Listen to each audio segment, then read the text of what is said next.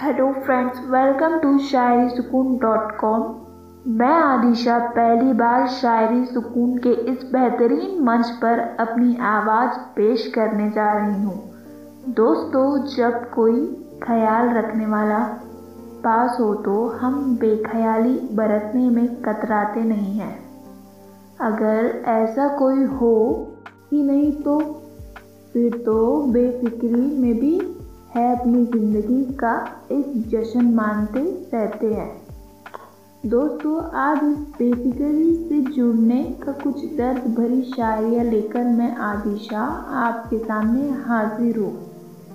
तो चलिए सुनते हैं आज की हमारी पहली शायरी।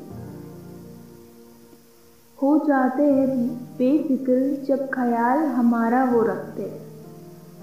जाते हैं बेफिक्र जब ख्याल वो हमारा रखते हैं।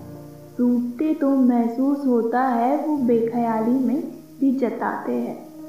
जब कोई अपना टूटता है, ना तो वो बस टूट जाता है, पर हमारा ख्याल रखना नहीं भूलता। पर जो रूटने के बाद बेख्याली दिखाए और उसे हम अपना कह सकते हैं? चलिए, ये सवाल मैं आपके लिए छोड़ देती हूँ।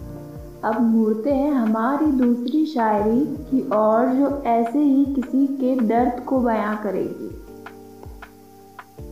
बेख्याली में किसी का बेफिक्र होना तो लाजमी होगा। बेख्याली में किसी का बेफिक्र होना तो लाजमी होगा, पर शिकायत तब होती है जब ख्याल रखने वाला कोई होता। कोई ख्याल रखने वाला हो तो कितनी शिकायतें होती हैं हमारी। पर जब अकेले तनहा, ज़िंदगी में तो कैसी शिकायत और किससे?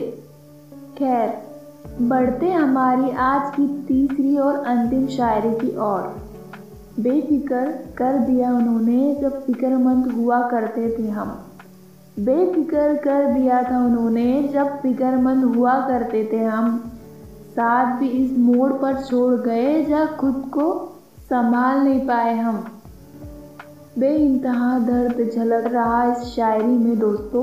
मेरी आवाज़ में आपको यह पेशकश कैसी लगी? अगर आपको मेरी आवाज़ पसंद आई हो तो मुझे कमेंट बॉक्स में कमेंट करते हुए ज़रूर बताइए।